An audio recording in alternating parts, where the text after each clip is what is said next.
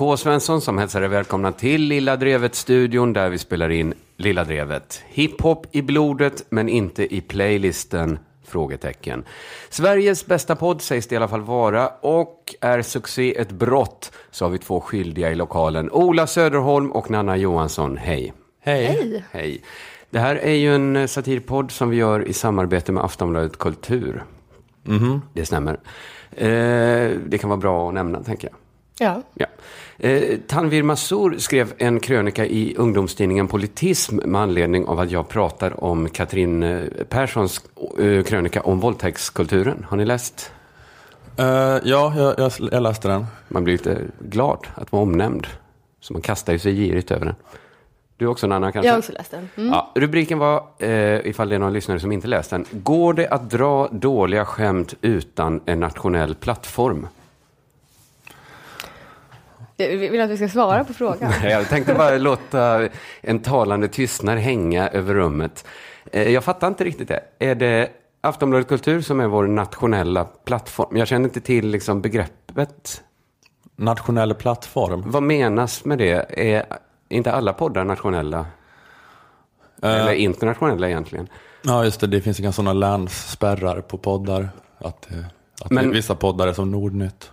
Nej, precis. Man, man Men kan Af- höra Aftonbladet är en rikstidning. det når ut överallt. På samma sätt som Nyheter 24. Det är nyheter 24 timmar om dygnet. De stänger inte ner sin hemsida när de går hem klockan sju. Utan när som helst kan man gå in. På samma sätt kan man hela Sverige ta del av Aftonbladets kultur. Eh, Så funkar internet. Eh, Men då är frågan, alltså, de är vår nationella plattform som möjliggör att det går att dra dåliga skämt. Är är det rätt sätt att fatta det? Förstår du på riktigt inte vad som menas? Nej, på riktigt fattar jag inte. Alltså, Okej. går det... Menar de men att det han inte skulle menar ha väl gått att- att dra dåliga skämt om vi Nej, inte men han- hade haft en Han nationell menar plattform? väl att eh, eh, om ni ska dra dåliga skämt, eh, snälla gör det inte på den här enorma plattformen. Gör det inte på en nationell plattform. Gör det gärna på en pytteliten Gör regional... det bara i Dalsland. Precis. Eh, han skriver i alla fall så här. Nu har vi rätt ut det. Den Ska du fortsätta nu och bara haka upp dig på ord ett avsnitt till? Nej, men krönikan bestod av ord. Det var Och- faktiskt, jag kan säga det, det var eh, vår kompis, mest livskompis Amanda sa att förra avsnittet när du pratade kring det, det var som att eh, lyssna på Per Ström med Asperger. Om du är ute efter en ny tagline. Jag, jag är nöjd så här långt med hiphop i blodet, men inte i playlisten? Frågetecken. Eventuellt tar vi bort det frågetecknet. eh, Det är bra, lider. det är bra att ha en reserv. Men ni menar att det var en superlätt penetrerad eh, rubrik? Går det att dra dåliga skämt utan en nationell plattform? Ni bara direkt fattade ni vad det betyder? Ja, ja, ja. Okej. Ni är smartare än en femteklassare, det är då säkert. Eh, så här skriver Tanvir. K. Svensson använder, eh, alltså det angående då att det inte bara är åsikter som förs fram. K. Svensson använder Nordens största tidningspodcastplattform för att provprata eh, om att han inte är säker på om tjejer kan utsättas för den här typen av sexuellt våld. Så det läste ni då? Mm. Jag jag blir bara nervös när ni tittar så på mig.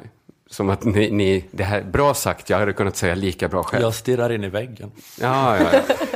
Jag tänker inte på det. För mig så är fortfarande mitt huvud mellan oss och väggen, men du ser ju rakt igenom såklart. Eh, Alla lyssnare kanske inte känner till ordet provprata, som Tanvir eh, Masur använder. Man kan säga att det var ett ord som breakade i en krönika av Stina Oskarsson, som hon skrev den 4 mars i DN. Det betyder att man resonerar sig fram genom ett samtal. Att inte alla sitter från början och redan vet vart samtalet ska sluta. Man får prova. Ja, just. Är det något eh, för att man inte ska eh, kunna bli dömd hur som helst? Ja, va- jag, jag bara provpratar I vardagligt tal kallas ju det ett helt vanligt samtal. Eller hur? Men om man som Stina Oskarsson har tillbringat sitt yrkesliv inom den politiska teatern, där man kan avrättas offentligt om det skulle komma fram att man inte är renlärig, eh, så, där ingen vågar säga något som inte först är helt färdigtänkt, alltså det blir inga samtal för att man redan från början bestämt vad som är rätt och fel, då, då måste man uppfinna ett löjligt litet ord som provprata. Det är så här, äh, jag har ett frikort för att inte behöva föras ut i gryningen och arkebuseras. Precis. Jag provpratade bara lite. Eh, jag tänker aldrig någonsin i hela mitt liv provprata. Eh, Tuff du är.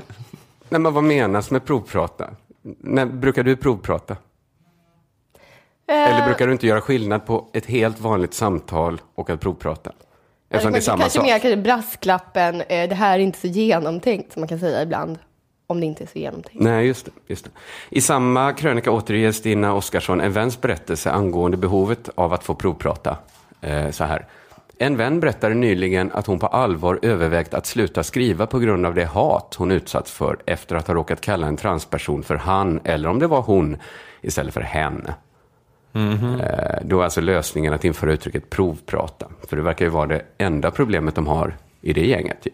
Att folk inte sa då antingen brasklapp innan eller ordet provprata. Nej, fast det är väl bara... Men jag menar är inte problemet att någon utsätts för så mycket hat så att hon överväger att sluta arbeta? Ja, ja, Är inte det om, ett om, större problem än att de inte hade infört ordet provprata? Att man kanske har en vidre kultur ja, men om det var så mycket hat så låter det verkligen som ett problem. Eh, som är större? Ja, ja, precis. Man tänker att det skulle vara så, snälla säg inte han nästa gång, okej.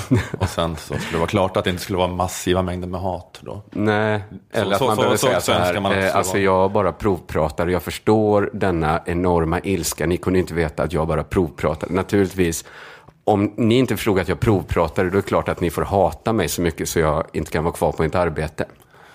Det är ett konstigt tillfälle att använda trumfkortet provprat i och för sig. Nu ska jag prova med olika pronomen på den här personen. Provpratar tre gånger. Det kommer göra dem med tre olika glada. pronomen. Tanken är då att jag har provpratat, alltså det som vi då vet är det normala sättet att prata på, eh, och då framfört att jag skulle vara osäker på om tjejer kan utsättas eh, för den typen av sexuellt våld som beskrevs i, i Katrin Perssons krönika. Det är en ganska vidrig beskyllning. Eller? Ehm, Det var väl absolut jag inte det. vet att... Det var väl verkligen inte det jag försökte säga på något sätt. Eller? nej, du försökte ju väldigt ivrigt göra poängen att det här är minsann inte något som händer alla tjejer varje dag. Nej, jag får bara... Jag, Vilken allt- värdekvarn som hade påstått det. Allt, nej, allt jag gjorde var så här att fråga, hur vanligt förekommande är det här? Det fanns liksom inte spår av det. Men ska vi, eller vi ska återkomma till det senare i programmet. Vi ska återkomma till det, Okej, så vi behöver så- inte hänga uppåt. okej. Men jag tycker att det är som att det kan vara så här att eh, Tanvir har lyssnat dåligt. Att han kanske bara har provlyssnat. Det är ett nytt uttryck som jag Det är motsatsen till provprata. Det är när man liksom så här lyssnar lite slarvigt. För man har bestämt sig för vad man vill höra redan. Så då kan man provlyssna lite bara sådär. Eh, det kanske jag gör idag. Jag brukar beskyllas för att vara lite dålig lyssnare. Jag ska testa att provlyssna lite på när ni pratar. Se om det kan vara något. Alltså du ska missförstå på ett sjukt sätt hela tiden och kasta anklagelser på oss och sen ska du ursäkta dig med att du bara provlyssnade. Ja, precis. Nej, men eh, förra veckans avsnitt eh, väckte lite reaktioner hos våra lyssnare. Så jag tänker, vi, vi pratar väl igenom eh, det idag. Det har varit eh, lite, så här, mycket hyllningar, en del kritik. Eh,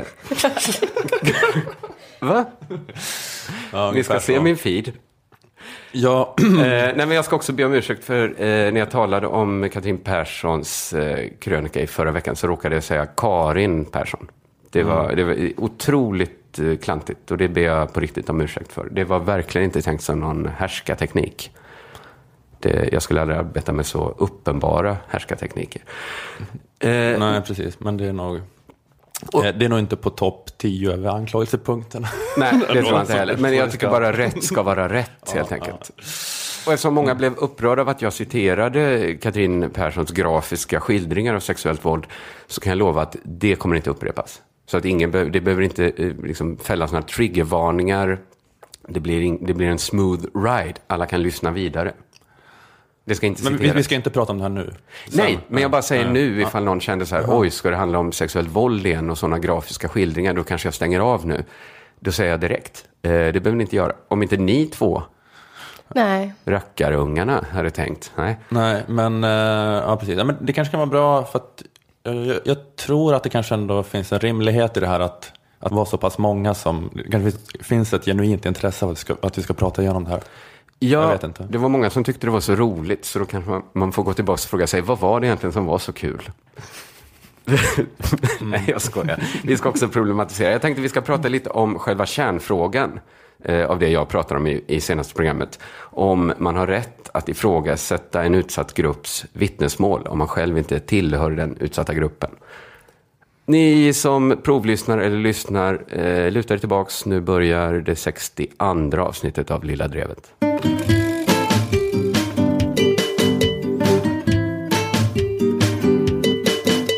Hej, det är jag ett dygn senare. Eh, jag avbryter podden här lite och jag gör det för att berätta att vi hade tekniska problem under inspelningen.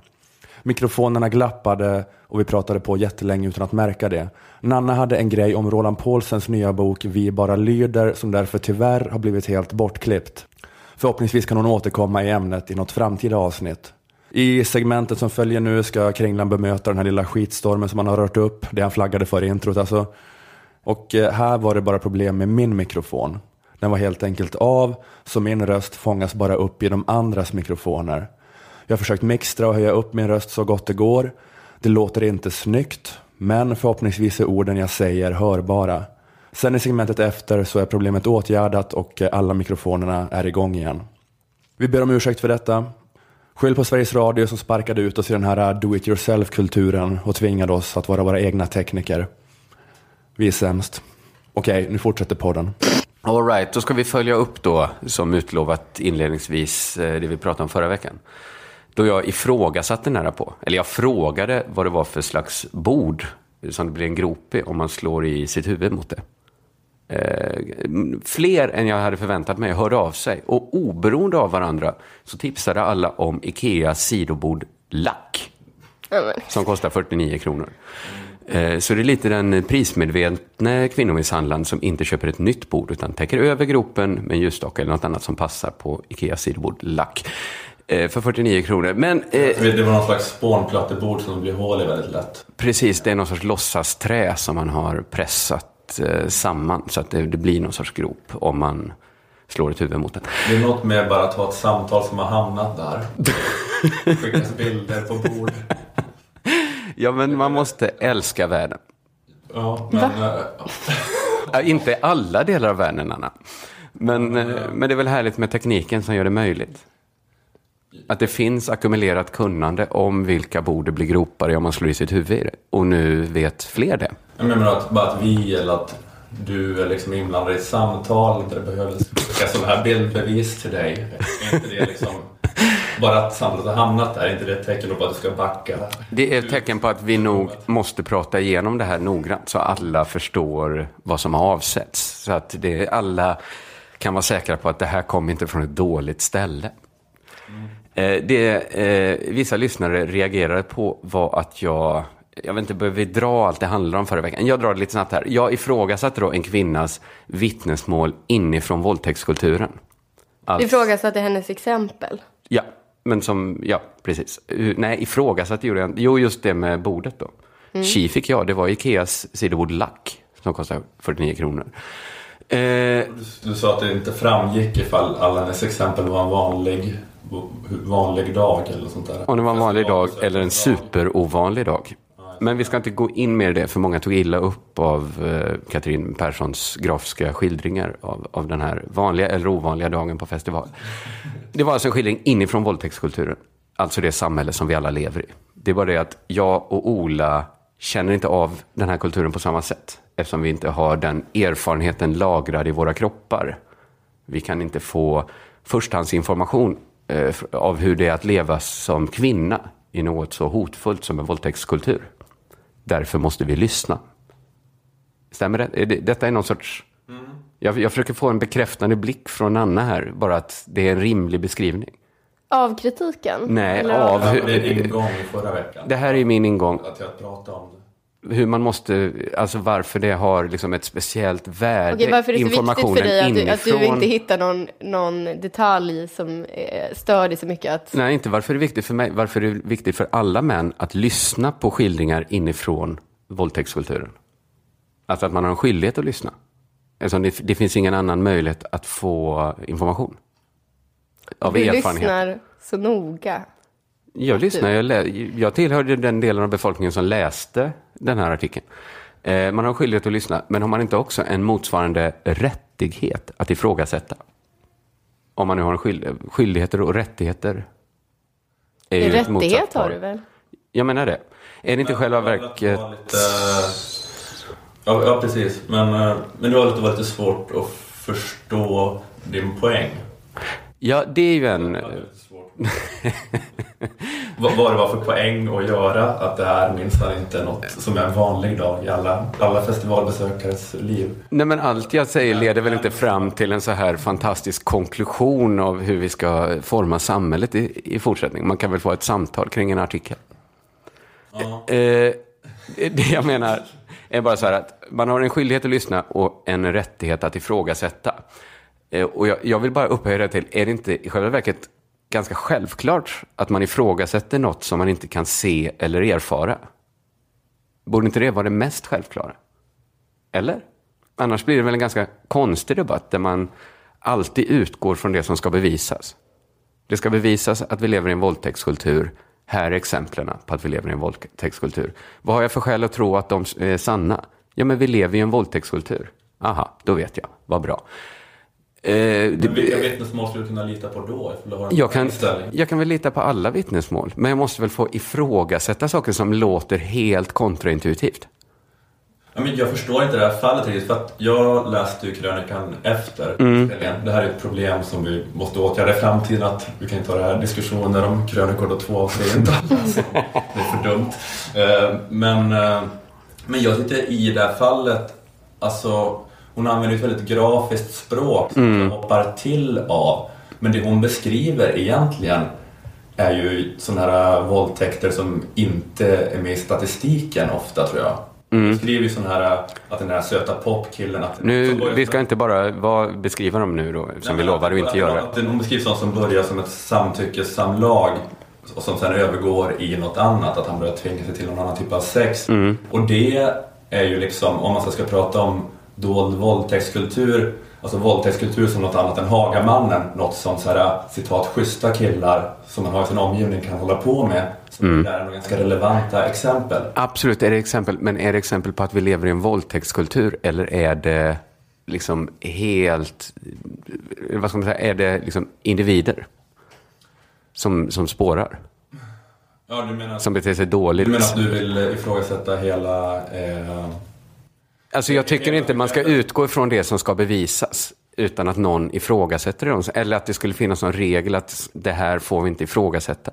Ja, men du, du, du ifrågasätter inte du att de här exemplen är sånt som händer utan du ifrågasätter hela äh, ordet våldtäktskultur, att prata om det som ett fenomen. Jag, jag, exa, jag bara ville lyfta den frågan. Att är, är det verkligen vad, hur ska man kunna ta emot en sån här text som man som inte har några erfarenheter av våldtäktskulturen eh, ska man liksom köpa det rakt av som något som är, händer hela, hela tiden när jag inte känner att det händer hela, hela tiden? Eller? Jag tycker inte det här är så kontroversiellt. Nej, men vem har sagt att det händer hela, hela tiden? Och sen så... Om det är det som liksom präglar den kulturen vi lever i. Det, det, det, men... Alltså jag lovar så här att jag tror säkert att det är mycket möjligt att det händer hela, hela tiden. Att det här är en rimlig beskrivning av hur det går till på en festival. Men det fanns ingen markör i texten som berättade är detta något som händer hela, hela tiden eller är detta något superovanligt? Men även om det var så grovt och grafiskt beskrivet så var det här lite i linje med det Johanna Koljonen gjorde för ett antal år sedan. Mm. Hashtag prata om det. Just det. Och liksom, det här då man pratar om våldtäkt liksom, i gråzonen, just det här att vi har bilden våldtäkt, är så Hagaman som en överfallsvåldtäkt. Och liksom den så här störtfloden av vittnesmål som var då. Mm liksom från eh, alla tjejer och vissa killar som hade sådana här erfarenheter av när det är liksom när det händer sådana eh, övertramp liksom. Just det. lite svåra att sätta ord på för att det, finns, det, det liksom så här, är inte en del utav det allmänna medvetandets definition av våldtäkt, men det kanske borde vara det. Absolut, och det, jag lämnar verkligen möjligheten helt öppen för att våldtäktskulturen är den metafor som är bäst för att beskriva samhället vi lever i. Men jag menar, jag vänder mig bara emot tanken att man aldrig skulle få ifrågasätta en utsatt grupps vittnesmål. Uh, nej, jag vet inte om man kan ha det som ett axiom.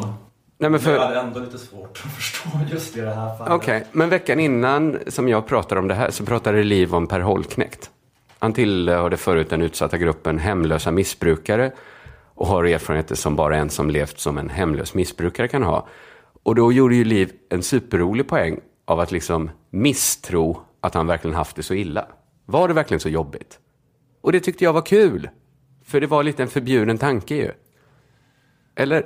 Ja, men, det handlade väl lite grann om att Per Holknekt eh, var kanske inte helt utan så här skyddsnät och skyddslinor som vissa andra. Så lite får han skylla sig själv då? Nej, men jag menar Eller? den här krönikan om uh, våldtäktskultur tog ju mer upp generella, det var ju liksom ingen så här, eh, det var ingen så här berättelse om att det här hände mig under en, en dag, utan det var ju allmänna exempel. Men menar, menar du att det hade varit lättare för mig att ifrågasätta om hon hade sagt så här, det här hände mig? Att det skulle varit en mindre kontroversiellt att säga så här, det tror jag inte.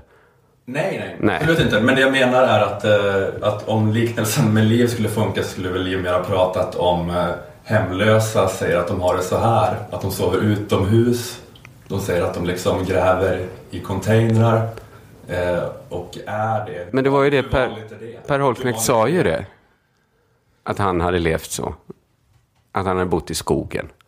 Jo, Alltså man kan inte, alltså, Men det var ju inte, det, var det, handlar, det handlar ju specifikt om Per Holknekt. För att den analogin ska funka tänker jag mig att det skulle handla om det. Om hur hemlösa har i allmänhet. Eh, och hur liksom tjejer har i allmänhet i våldtäktskulturen. Men sen så, så att, men om man skulle gå in på individnivå då och misstro vissa kvinnors erfarenheter så skulle det fungera. Om man misstror att eh, Pernilla Wahlgren, om hon verkligen blev misshandlad av sin man. alltså det går ju inte att säga något eh, generellt. Att eh, det, det, det finns väl liksom eh, en miljard olika fall. Men, eh, men jag menar bara att eh, Alltså, jag, jag vet inte. Eller jag menar bara att, att ifrågasätta Per Holknekts eh, liksom, nivå av hemlöshet är ju inte samma sak som att ifrågasätta fenomenet hemlöshet i sig. Så kan det vara osmakligt ändå, för Per Holknekt kanske hade det jättejobbigt. Ja. Det är bara det jag menar. Jo, jo, jo, men det är ju en del av kritiken att om man misstror en så, så sprider man kanske en anda av att har hemlösa det verkligen? Har hemlösa missbrukare verkligen det så himla farligt? Ja, Du menar om Liv säger att Per inte har det så farligt så skulle folk tänka att det är rätt gött i immigrant, i immigrantlägret också. De är inte missbrukare tror jag, de flesta är ju im- emigranter. Okej, men, eh, Immigranter. Och emigranter ju. de Man är åker ju. Ja, jag, jag tyckte i alla fall det var roligt när, när Liv pratade om det. Och det verkar lyssnarna också ha tyckt, för det kom ju, ingen reagerade på det här. Vad jag har sett i alla fall. Hon Istället. kanske gjorde, jag har inte hört hennes eh, prata, men hon kanske gjorde det på ett eh, eh, softare sätt än vad du Skriva ha ha ha, jag tycker också att Molly gör fula koftor. Pundarna kan ha det. Eh, De har ju inte så, deras talespersoner skriver inte krönikor. På politism i alla fall. Eller så ser folk lite ner på hemlösa missbrukare, så kan det också vara. Det kan man förstå. Det är ingen som gillar när det kommer pissluktande farbror och sätter sig jämte en på bussen. Eh, vi kan gå vidare här då. Nej, men eh, det finns väl liksom eh, andra problem som du är inne på, Ola, att liksom kanske på ett raljant sätt prata om eller använda sig av eh, någon sorts existerande eller icke existerande våldtäktskultur för att liksom prata på ett skojigt sätt. Det, det, det, det kan jag ju förstå, den invändningen, att folk tyckte det var magstarkt. Liksom, På ett, liksom, ja men verkligen i ordets rätta betydelse, magstarkt, att det känns i magen. Och jag får säga så här, jag gillar ju inte heller liksom Stig Larssons, alltså Stig Egs eh, Larssons onanistiska skildringar av Lisbeth Salander och, och hennes utsatthet. Men den eh, dramaturgiska motorn i, den karaktären är ju hämnd. Precis som det är i Kill Bill eh, med, med den kvinnliga karaktären. På samma sätt så använder liksom författaren sexuellt våld för att starta den kraftfulla inre drivkraften hos karaktären som sen driver dem framåt genom berättandet. Quentin Tarantino och Stig Larsson laddar sina kvinnliga karaktärer genom att utsätta dem för sexuellt våld. Grunden för hämndbegäret. Och antingen så ser man ju det som att de skapat starka kvinnliga karaktärer. Det är ett sätt att se det. Eller så ser man det som att de profiterar eller använder sexuellt våld som ett berättartekniskt knep. Och jag fattar liksom också att det blir tröttsamt om man överanvänder ett berättartekniskt knep, då, i det här fallet laddningen i, i, i sexuellt våld. Men jag tycker liksom ändå att Stig Larsson och Quentin Tarantino har rätt att göra det. Och för dem så får väl också skämtare använda det knepet då, eller vad man ska kalla det. Eh, ja, men, eh, men det här tycker jag ändå liksom är den svagare delen av kritiken då att det var fel att bara reproducera språket. Eller jag kan förstå att det är en sån här jobbig känslomässig reaktion man kan få av det. Men, men eh, Ja, men den respekterar jag faktiskt. För om folk säger att de mådde dåligt av att jag läste högt ur en Nyheter 24-krönika, då får jag ju säga, jag vill inte att våra lyssnare mår dåligt såklart. Ja, men, men jag tycker att det är svagare med det. Men det är som sagt att det är lite, att det är lite svårare att förstå vad det var exakt för poäng som skulle drivas hem. Jag tycker det är lite konstigt krav att allt ska ha, drivas till en liksom konklusion där vi kommer fram till något så här bra. Då kan vi lämna det till handlingarna. Då är vi färdiga med den här. Fast man kanske ska gå extra försiktigt fram när det är just ett sånt ämne. Det är just Eller? därför jag lägger ju extra tid nu på att förklara. Eftersom det blev Men det är så. bara den här, också den här värdekvarnen som du slåss mot. Som, den här värdekvarnen som har sagt att det här är något som händer alla tjejer varje dag. Nej, men Att du ska raljera över de här exemplen. Millions of people have lost weight with personalized plans from Noom, like Evan, who can't stand salads and still lost 50 pounds. Salads, generally, for most people, are the easy button, right? For me, that wasn't an option. I never really was a salad guy. That's just not who I am. But Noom worked for me. Get your personalized plan today at Noom.com. Real Noom user compensated to provide their story. In four weeks, the typical Noom user can expect to lose one to two pounds per week. Individual results may vary. Våldtäktskultur, eller vad man vill kalla det. Med motiveringen att det inte är något som händer alla varje dag. Nej, det är inte lite motiveringen. provocerande. Ja, folk är provocerade att jag, att jag ens uttalar mig om våldtäktskulturen, men hur ska jag annars... Varför skulle inte jag kunna få ställa en fråga? Om någon säger att det blev ett, en grop i bordet och vi ställde en ljusstake. Nu återkommer jag till det väldigt ofta. Nej, men jag vet inte. Det, det är liksom... Det är klart att det finns massa berättelser om Emmabodafestivalen. Hon serverade en. Det finns massa helt ointressanta berättelser om folk som bara åkte dit, blev fulla, hade en jätterolig festival, åkte hem, blev inte dunkade i ett bord. Eh, man kan ju välja liksom. Alla har ju rätt att föra fram sin berättelse. Min tanke var bara, hur tydligt tecken är detta på en våldtäktskultur? Eller hur tydligt tecken är det bara på att det var något som var dåligt som hände? Om det nu hände. Mm, mm. Eh, men det finns ju ytterligare en fråga då, som man kanske måste behandla innan vi stänger butiken för det här. Och det är ju om man bidrar till att göra samhället bättre eller sämre med att skämta på det här sättet som jag gjorde. Alltså många hävdar ju att man konstituerar och är med och liksom cementerar eh, ett rådande... Man kanske till och med gör det sämre. Men e-, egentligen vill jag bara säga, det är ju en icke-fråga för mig eftersom jag inte jag jobbar med uppbygglig konst och kultur. Det är sånt, de, sånt kan de sitta och göra på konstskolorna. Där de sitter och får pengar av staten för att göra snäll konst som suger samtidens kuk. Eller på någon så här samhällsomstörtande politisk teater som lever på samhällets bidrag. Där kan de liksom sitta och provprata tills alla håller med varandra.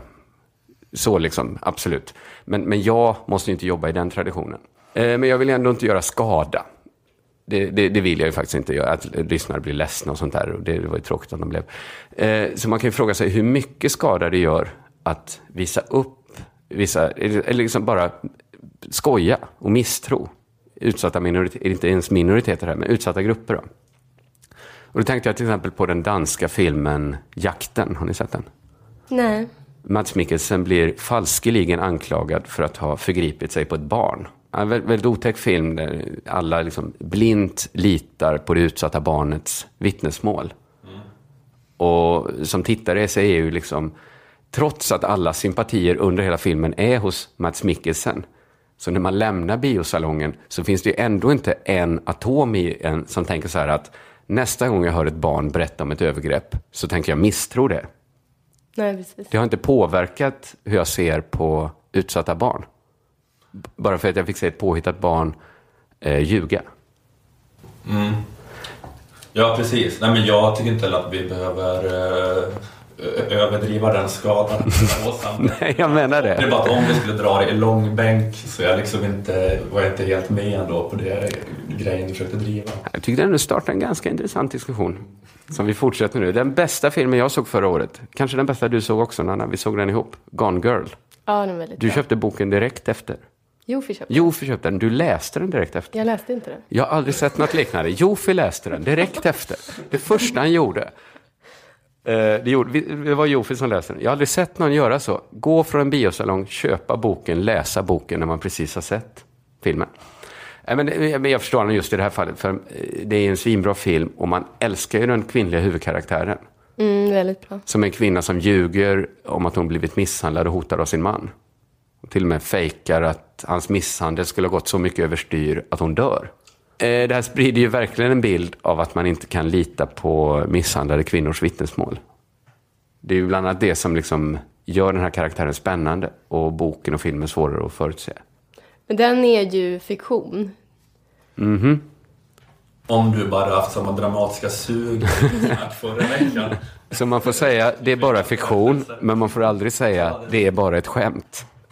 Jag tycker man får Ja, du tycker säga det. att Men det är, skämt. det är en del som tycker att det, det duger inte att säga det här är ett Men skämt. den har ju också fått väldigt mycket kritik, den filmen. Så att, God kritik, mestadels. Eh, borde Aftonbladet Kultur kanske låta bli att recensera Gone Girl, Jakten, Män som hatar kvinnor eller Kill Bill? Blir de inte också bara en plattform för de här berättelserna då? Eller ska man förbjuda liksom all kultur som innehåller misstro mot utsatta grupper? Eller gäller det här bara skämt? Du har skrivit in det i exakt rätt kanon. Ja, det är min kanon. Det är den. Män som hatar kvinnor. Kill Bill, Gone Girl och jag. Och så pedofilfilmen Jakten såklart. Ja, men det är lite konstigt att det ska gälla specialregler för skämt. Nej men det är väl ingen specialregel. Det är väl bara att om man ska snacka om, tyckte, om, tyckte, om jag tyckte att det var en så bra spaning som jag tyckte höll ihop och var relevant. Men du har inte varit den främsta kritiken kan jag lova den senaste veckan. Så, tyck, så tyckte jag kanske inte att det var och jag liksom, jag älskar dig Kringlan, du är bäst, du är Sveriges roligaste poddkille. Men tyckte att du inte liksom drev, du körde lite halvt i diket där en gång.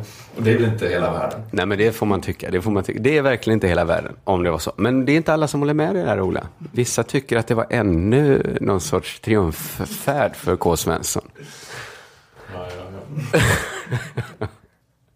Ja, nu, nu, där tog eh, diskussionen slut helt enkelt. K. Svensson fick slutord i den här debatten. Men tack för att ni bidragit på eh, Twitter, Facebook och andra sociala medier.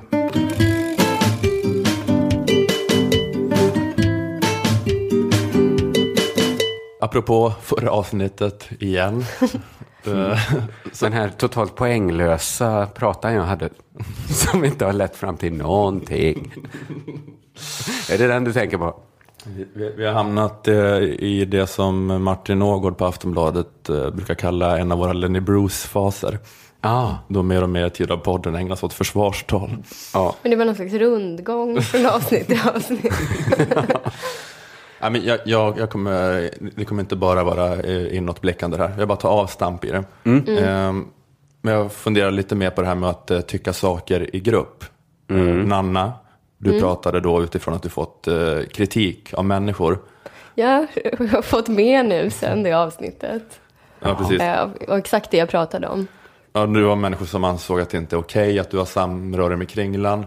K. Nej, jag K. förstod nästan som att man ville ska avskeda honom på något sätt. Jag vet inte Det var ett ska- förslag som fördes fram i en krönika.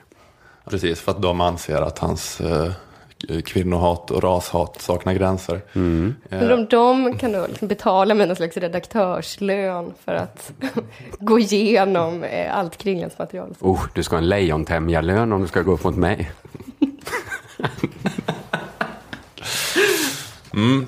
Men, ehm, ja, men du menade då att det är fel att se det som att du ställer dig bakom allt eh, Kringlan säger bara för att du är med i samma podd som honom? Ja, jag, jag hoppas att, att eh, folk kan liksom höra skillnad på vad jag säger och vad K säger. Även om vi har så förvillande man lika röster. Det är en annan som spinner som en katt när jag pratar. det är så man har skillnad på mig och en annan. Du är liksom du håller långsamt på att förvandlas till någon wrestlingkaraktär här. Kringlan bara står och kysser sig biceps här. och sådär. Skriker sådär uppkoxad Charlie Sheen. Så skriker I'm winning, I'm winning. Som sitter mitt emot mig här. Eh, Och efter förra avsnittet har många haft starka åsikter åt olika håll om, eh, om vad eh, Kringlan sa. Och eh, jag funderar lite då på det här med grupptänkande kontra självständigt tänkande. Ja, intressant. Blir eh, min tanke korrumperad av Lilla Drevet? Kanske. Blir min tanke korrumperad av andra grupper jag ingår i? Eh, och det här fick mig då att tänka på Simone Weil, fransk filosof som levde i början av 1900-talet. Eh, och hon hade bland annat det radikala förslaget att förbjuda partier. Hon skrev texten om de politiska partiernas allmänna avskaffande år 1943, strax innan hon dog av självsvält och tuberkulos på ett sanatorium i England, 34 år gammal. Aj, aj, aj. Ja, eh, vad tråkigt.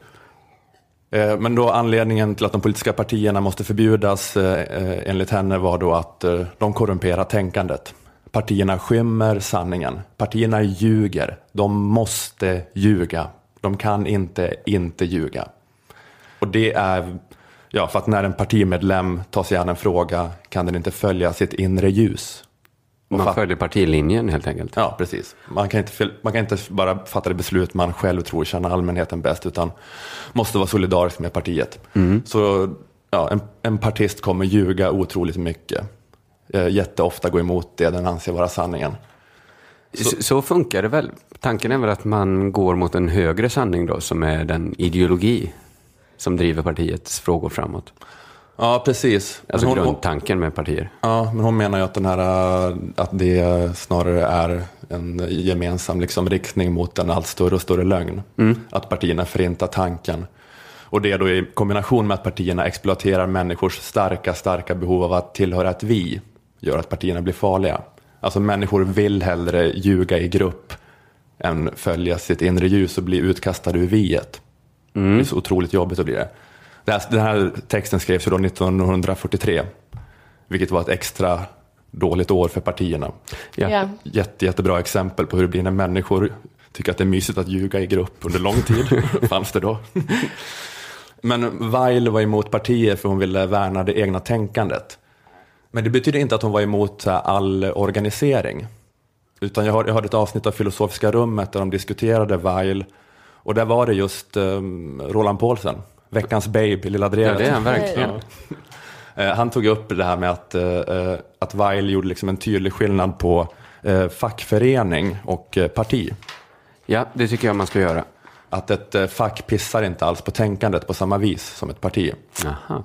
För att eh, i ett fack går man samman massa människor för man har liksom ett tydligt eh, definierat gemensamt intresse. En konflikt. Men, ja. Ja, högre löner och bättre arbetsvillkor. Det är liksom fastställt, det är vi alla överens om.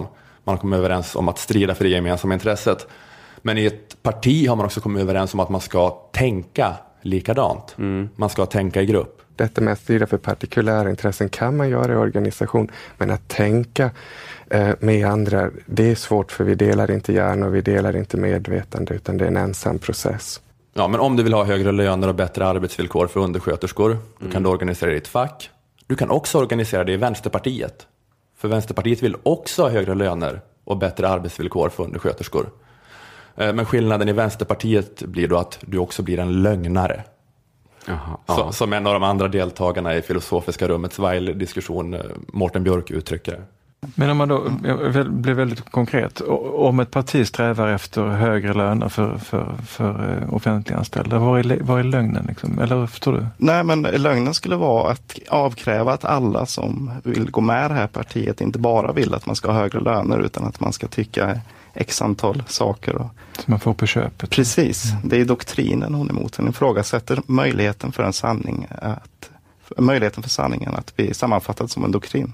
Vänsterpartiet kommer inte bara avkräva av dig att eh, du ska vilja att lönerna för undersköterskor ska höjas. Vänsterpartiet kräver också att du ska tycka oändligt med andra saker.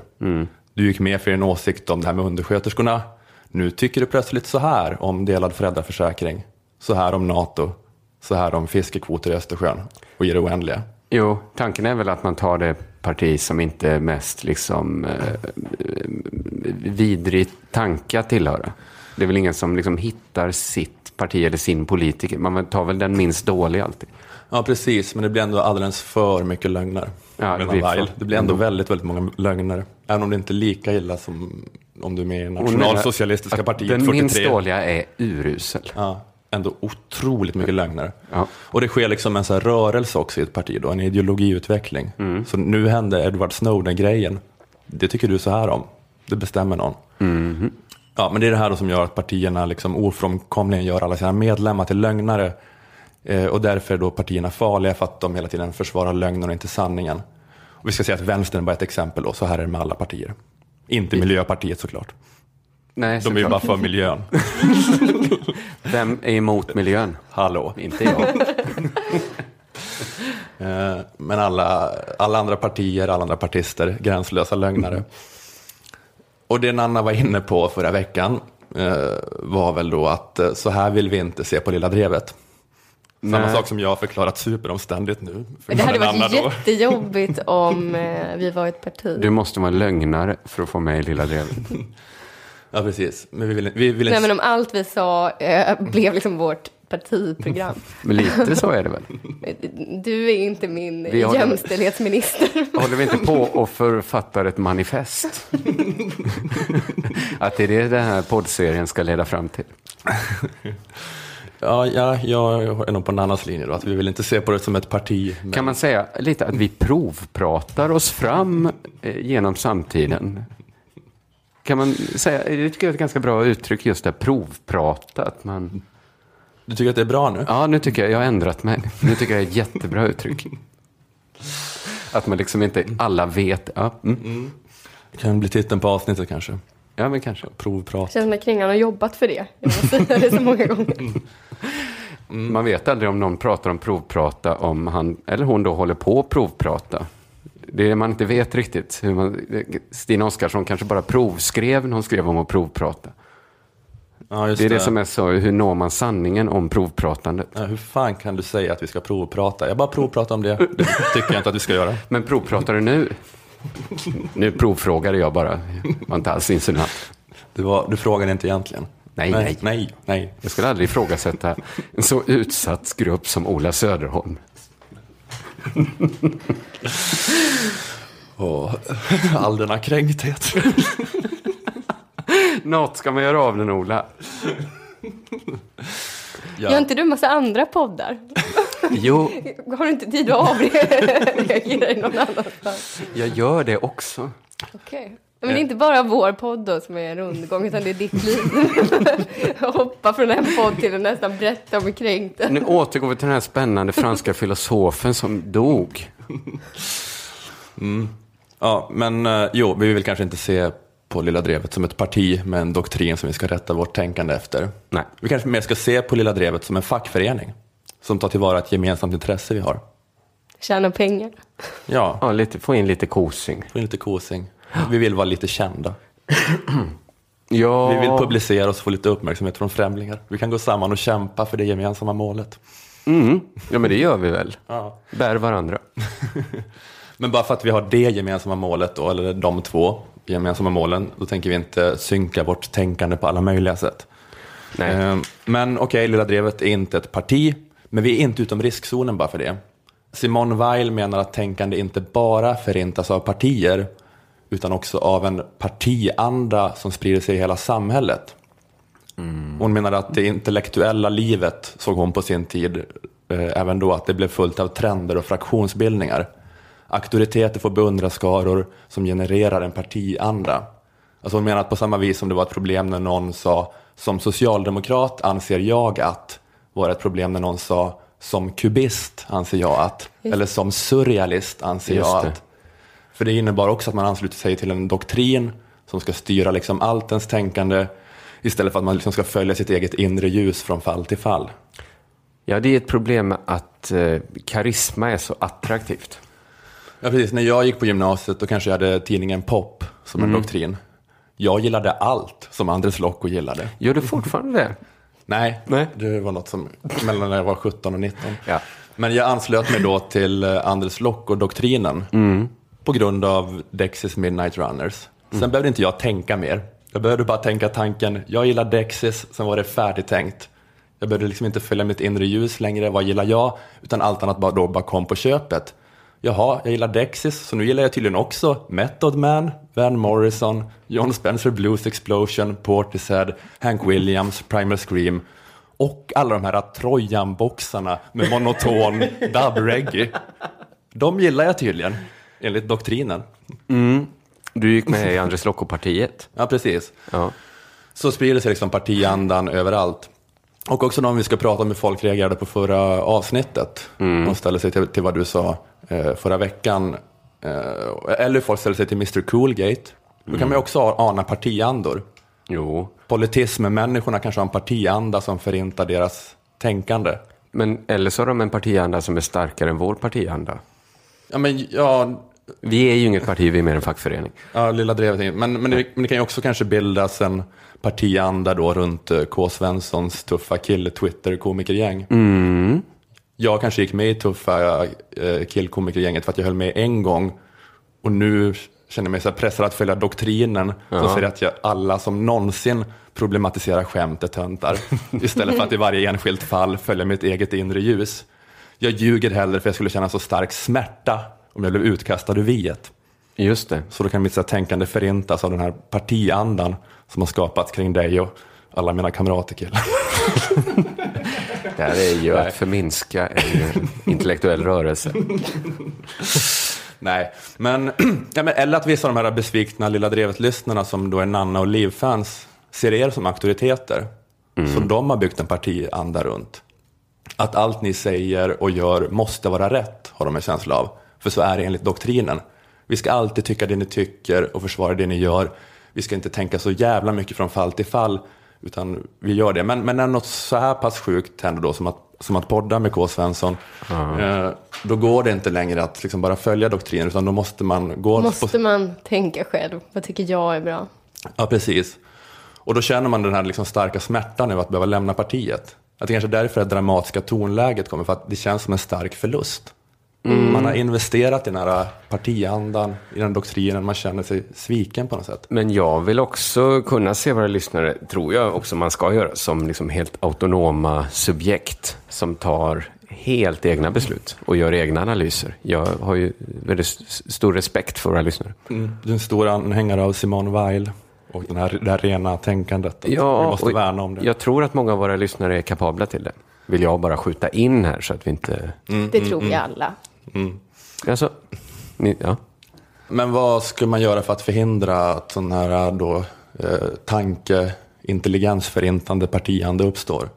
Eh, Simone Weil skriver i sin bok Att slå rot att eh, tänkandet eh, är en ensam process. Eller det var lite det som Roland Paulsen sa, vi kan inte göra det tillsammans med andra för vi delar inte hjärna och vi delar inte medvetande. Eh, och att så här, tänkandet är så, så här, finstämt och bräckligt instrument som så himla lätt kan slå sönder och för att skydda det måste vi då liksom motarbeta det med att grupper uttrycker tankar. Eh, hon skriver så här, jag översatte själv från engelska till svenska, Hittade den på engelska på nätet. Eh, citat. Eh, skyddet av tankens frihet kräver att ingen grupp har laglig rätt att uttrycka en åsikt. För när en grupp börjar åsikter kommer den oundvikligen att tvinga på dem på sina medlemmar. Slutcitat. Ja, ja, ja jag förstår. Jag bara tog lite tid att låta det sjunka in. Väldigt, Om... väldigt idealistisk. Ja. Förbjuda grupper att ha åsikter. Men i enfrågegrupper måste det väl... Nej, det är gruppen i sig då blir farlig sen när nästa fråga kommer upp.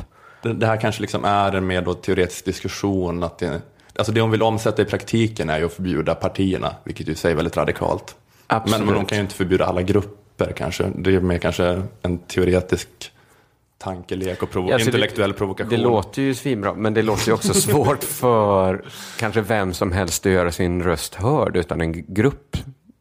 Mm. Som liksom, alltså även vad man än tycker om sossarna så är ju ändå det socialdemokratiska partiet liksom, eh, har liksom traditionellt varit liksom präglat av någon slags klassmobilitet. Att man kan röra sig upp genom samhället via inom gruppen mm. och liksom bli mer röststark som individ. Kanske på bekostnad av sin individualitet då. Men alltså annars hade man inte, annars, vad skulle Tage G Petersson ha sagt? Vilket avstamp skulle han ha gjort om han mm. inte hade fått liksom, klättra genom den gruppen? Ja, precis. Det är ju att, eh, jag är inte så påläst om det här, men de menar ändå, de som gillar hennes teori, att demokratin ändå är äldre än partierna. Mm. Att i grekisk demokrati fanns inte partier, det fanns inte under, under franska revolutionen. Eh, att det skulle vara mera någon slags personvalssystem där personer klargör sina åsikter. Ja, jag kan för lite om det att prata om det. Men, eh, Ja, men, men, förr, men ja, hon är så rädd för det här med grupptänkande då, att förr eller senare kommer liksom individer känna sig förhindrade att uttrycka motsatt åsikt liksom, för att undvika den här stora smärtan. Och bara en pytteliten rädsla för smärta grumlar tanken. Då ska man då förbjuda partier som hon säger, men hon skriver också så här, citat, även vänskap är ur den här synvinkeln en stor fara. Intelligensen är besegrad så snart uttryck för ens tankar föregås explicit eller implicit av det lilla ordet vi. Och när tankens ljus falnar dröjer det inte länge förrän kärleken till det goda tappas bort. Så man får liksom inte ha Kompisar. kompisar för det slutar bara att man blir en nazist. Kan man säga. Fast om det bara är två som är kompisar så är det i alla fall bara en som påverkas av den andra. Eller påverkar båda varandra. Men man kanske möts på mitten på ett ohedligt sätt. Liksom. Men hur viktigt är det för Simon Wiel att ha rätt? Att det är på bekostnad av allt. Vad ska hon göra? Vad har hon för gött av det rättet nu? Alltså hon var ju en väldigt idealistisk person. Eller hon var ju så idealistisk hon inte kunde leva för att hon svalt sig själv till döds av någon slags solidaritet med de som led under andra världskriget. Hon kanske är en bra filosof men en dålig livsstilscoach, helt enkelt. Ja, Vill ni ha det sanna livet, gör som Simon. Vill ni ha lite, lite roligare, gör som alla andra. mer idealist än strateg.